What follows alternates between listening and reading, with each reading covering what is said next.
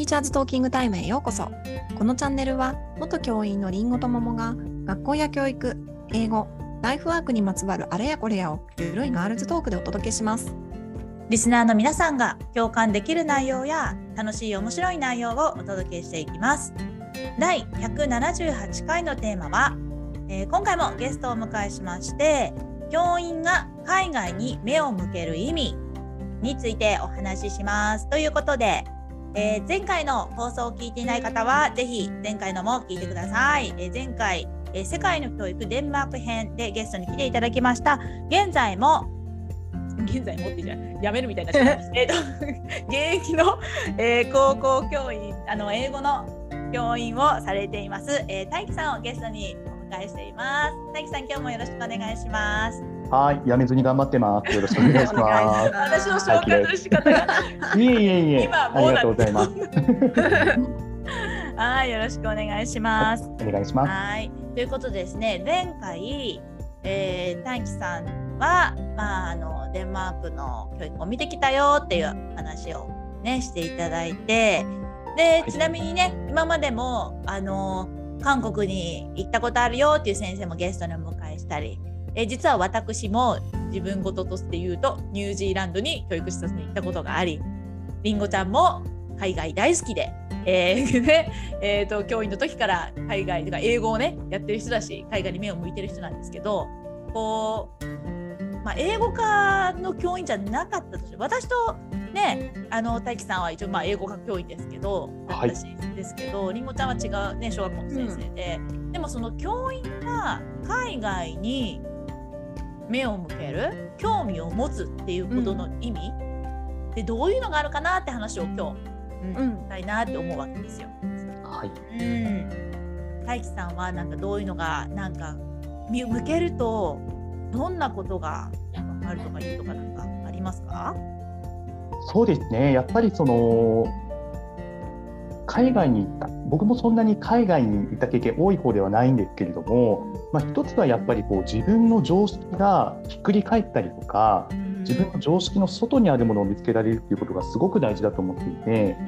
やっぱりこう先生方って忙しいと職場と自宅の往復になったりするんですけれどもあの僕よく疑問に感じてたのが自宅と職場しか知らないのに英語で世界のことを教えられるんだろうかっていう疑問がすごくあって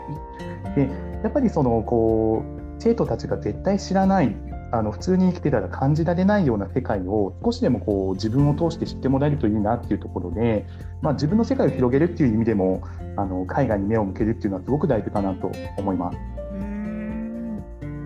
ね本当にね。狭い世界なんかなんだろう。その海外を見て日本がここが悪いとかいいとかそういうことの話ではなくてやっぱその自分が今ね常識自分の常識が実は常識じゃなかったみたいなところに気づくっていうのがすごいなんかそれ自体がもう教材になりますもんね。そうですね子供たちに対する。うん、はい。う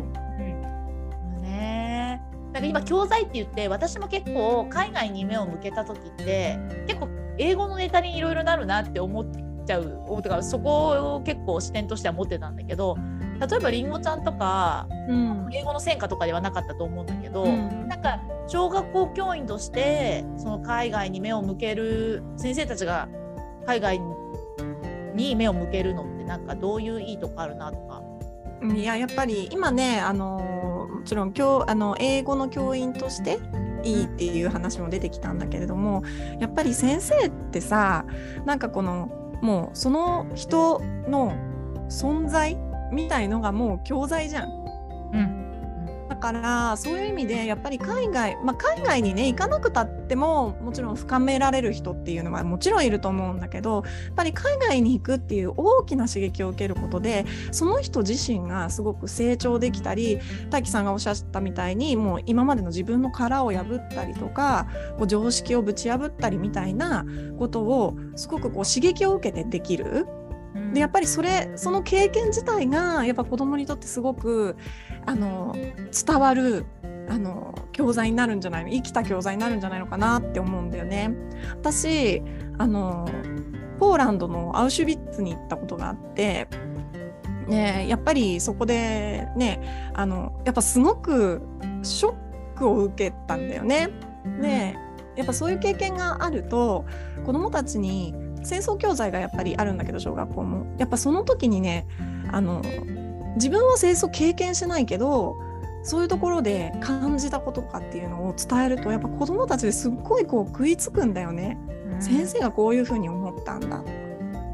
なのでだからやっぱそういう経験をしておくしてももっともっといろんな知見を深めていくっていうのはやっぱすごく先生にとってはもうどの講師の先生にとっても絶対大事だなって思うね。やなんか本当に今ね言ってたみたいにあのりんごちゃんが言ってたみたいに何かをこれを学んだからこれを伝えますっていうんじゃなくてそう経験がさ自分を作るから、うん、そうそうそうそう。多分同じことを言似たようなことを言っててもその海外をとかいろんなことを経験して、えー、語ることあ経験した人が語る言葉と本当にあんまり狭い世界で言ってる人の語る言葉ってきっと違うものね。そうね、うん、言ってること。うん、ね、なんかあの今あのほらりんごちゃんも英語がやってる人でで私も大輝さんも英語科でなんて話したけど大輝さんの周りで、はい、あの英語科教員じゃない人で、海外に目を向けてるような人とかっています？そうですね、まあ、逆にあの海外のものを日本に取り入れようっていう動きもあると思うんですけど、うん、あの日本の文化をこう海外で広めようっていうふうに頑張ってる先生方もいらっしゃってあの例えばあの私恩師の先生で柔道を専門でやってる先生がいらっしゃるんですけれども、まあ、その先生はあのタイとかあのヨーロッパに行かれてこう柔道教室を開いてあの柔道の良さを広めたりっていう活動もしているようですね。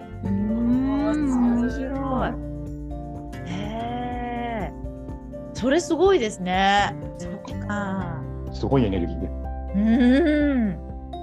いやなんかだからどの教科の先生も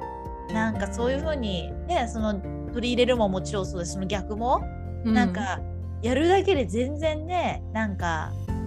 違った子供たち面白いと思うしねそういう経験聞くの見たり、うん、うん、するの。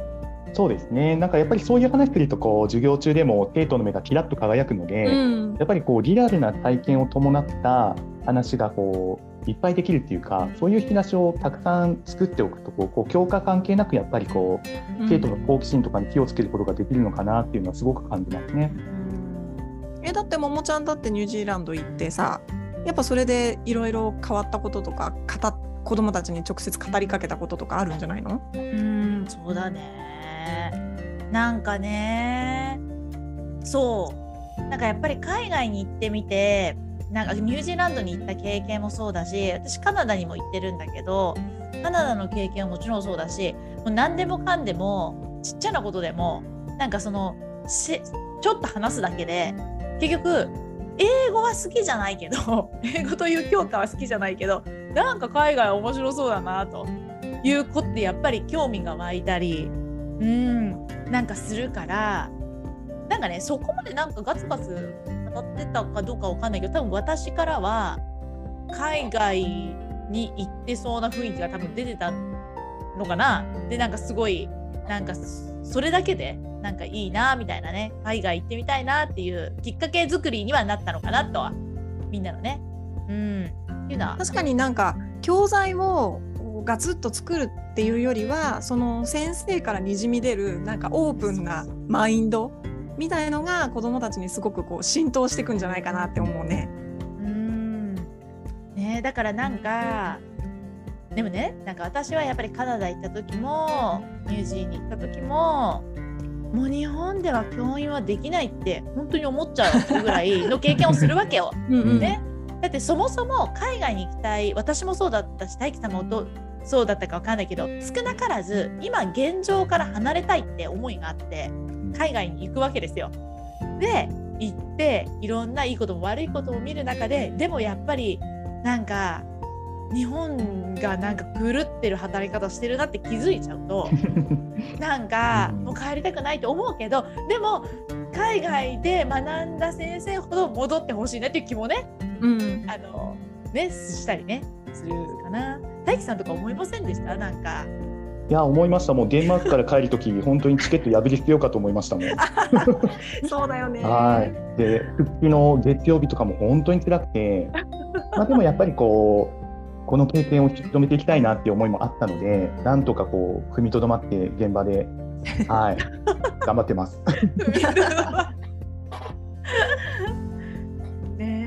学べば学ぶっていうか外に向けば向くほど、うん。どうしようみんなにあのやめてっちゃったら。そうなんですよね。ちょっと日本の良くないところに気づいてしまいますよね。ねえ、でもさなんか私思ったんだけど外を見ない方が楽って考え方もあるじゃん。ある意味。現実を現実っていうかさ自分の今ねこの安定してる学校っていう世界でさそこだけ見て目の前の授業をこなしていればで子どもたちにちゃんと関わっていればやっていかれるわけじゃん。うんだからそれが楽っていう考え方もあるんだろうと思うんだけどそれでもやっぱそこをぶち破って学校じゃない世界へ飛び出すっていうのはやっぱやっぱ大事だよね。そういう先生増えてほしいよね。大事で今うんあのてか私たちのラジオに来てくださる方ってうんうん大樹さんも含めてはい。その向いてる人たちばかりだからまるでそういう人たちが多いかのように思えるんだけどでも実は違くてね。今りんごちゃんが言うみたいに抜け出したくない人のが多いわ。大多数じゃないの？きっとで。うん。多分このラジオ聞いてる人もしかもこのタイトル聞いて聞いてる人もみんな外に向いてる人だと思うんだけど、うん。でも多分その学校とかで同僚とか管理職にあ海外の教育見てみたいです。行ってみたいんですって言ったらなんか当たり前の目ではなくてなん。かあなたすごいねって珍しいねっていう多分見方をされるんじゃないかな。うん、ってくらい実は少数少数派だったりねするのよね。そういう面でもあれだよね。それが可能ってことを知らないっていうのもあるよね。私もだって海外の教育視察って教員時代は行ってないけどなんかそれができるそんなにこう自分でねコーディネーターさん頼んでできるとかっていうのも知らなかったしかやっぱそれがねあのそのままでいいって思ってる先生ももちろんいるだろうしちょっと心の中ではそういうのやってみたいかもって思ってるけどなんかそういうことができるって知ら知らないみたいな人もいるんじゃないかな。と今話してて思ったからそういう意味ではやっぱねこういうふうにラジオを通してなんかそういう先生たちがいっぱいいる実はいっぱいいるよっていうのを気づくっていうのは大事だよね。ね、ね方法を知るのがね。うん、と大樹さんも前回の放送で言ってたけれどもあの、はい。結局一人でやりたいって言ったらなかなかできないところを、まあ、仲間集めてみんなでこうああだこうだ言いながらやっていくのが多分一番いいんだろうね。そういう目向いてる目向いてるけどどうにどうしていいか分かんない人たちっていうのは仲間たち集めてやるのが一番うい。いん。だん。よね。うん、なかなかその同じ学校にはいないかもしれないけど。うん。ねそうですねだから学校の枠を超えてこうつながりを作っていくっていうのはすごく大事だと思っていて、えあのまあ、どうしてもこう教員同士でこうコミュニケーションを取ることが多いと思うんですけど、あのまあ、民間企業で働いている皆さんってこんな考え方を持ってるんだとか NPO で働いている方ってこんな視点で社会を見てるんだっていうのをこう実感して学校を見つめ直すとやっぱりかなり見え方違ってくると思うんですよね。なんかそういう意味ではこう、まあ、海外に目を向けるのももちろんだし学校の外にこう目を向けるっていうのもすごく大事だなと思ってます。で生徒たちもはいもう例えば高校だったら23年で社会に出ていくので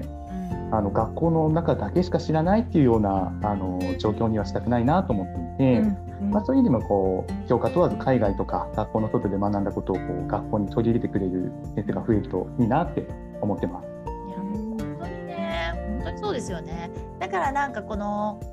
前ね、あのゲストさん、あのー外と学校の外の中をつなぎたいっていうゲストに来ていただいたことがあるんですけど、でその学校の中にも企業の人とかをと協力する体制を作るとかっていうのもできることですねなんて話もしたことがあるんですけどね。なんかやっぱ本当に学校と家の往復だけだとやっぱりこう世界広がらないけれども特に今なんてめちゃめちゃオンラインでつながれる私たちもそうですけどオンラインでつながれる機会っていうのがあるからなんかそういうのを活用しながらね特になんか海外にちょっと興味あるけどちょっとなんかどうしていかないっていう人はなんか何かしらのこうなんかねイベントとかに行くことによって同じような思いを持ってる人出会えたりとかねそこから一気にポンポンポンって大樹さんみたいにねあの8ヶ月後にはヨーロッパにいるかもしれないし そうですね。ねっていうきっかけまで全然ありえます。ね あとあれだよねやっぱ教育ってさ学校の先生だけじゃなくって誰にとってもやっぱ興味のある話題だと思うんだよね。この間のね民間企業の方とつながるっていう話の時にも出たし、えっと、前回の話になっちゃうけど大樹さんも民間企業にお勤めのご友人と一緒に行ったんですよねデンマーク。にね。はい。だからその方たちもデンマークの教育に興味があって行かれてるわけだからやっぱ教育っていろんな人とつながるきっかけのワードにはなりますよね。うんそうですね。うん。うんみんな経験してますからね。う教育は。うん。確かにねだからそこしか自分が経験したのしか知らないっていうのもやっぱ狭いんですよね、んだからやっぱり外ですをねいろいろ見てみるといいですね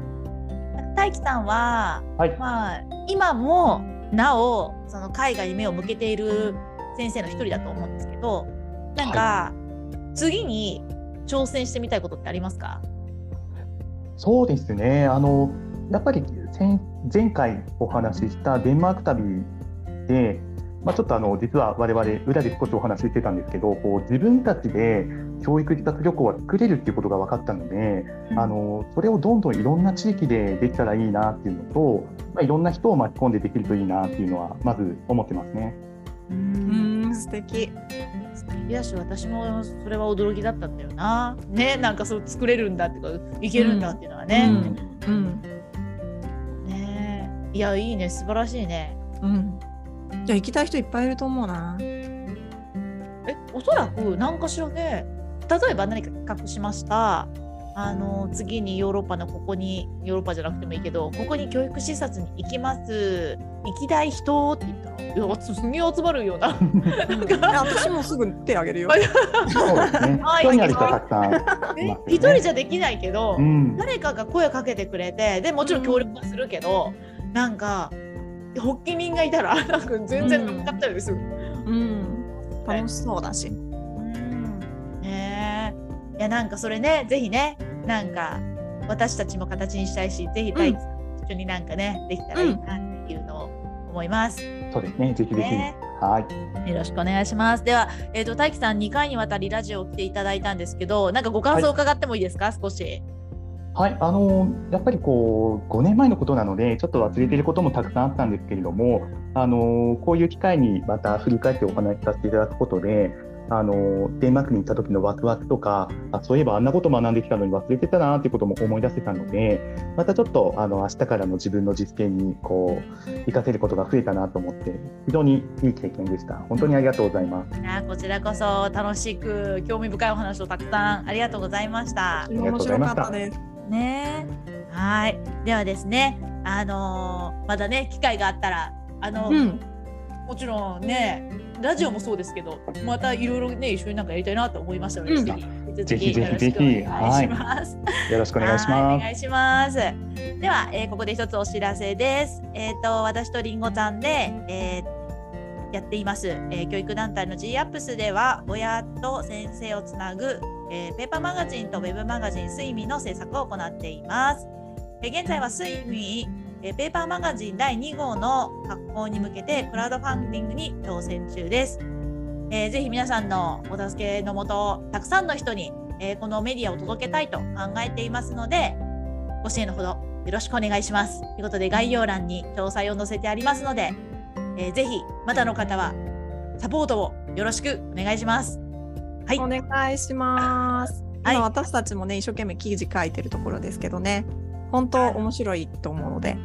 ね応援してください。してください。あなたの記事がもしかしたらペーパーマガジンに載るかもっていうねチャンスもありますので、うんはいお願いしたいなと思います。はいはいということで、えー、ティーチャーズトーキングタイムでは番組に関する感想や質問取り上げてほしい話題など随時募集中です。番組登録高評価メッセージなどどしどし送ってください。また番組公式 Twitter、Instagram では教育に関するりんごと桃の日々のつぶやきを発信中です。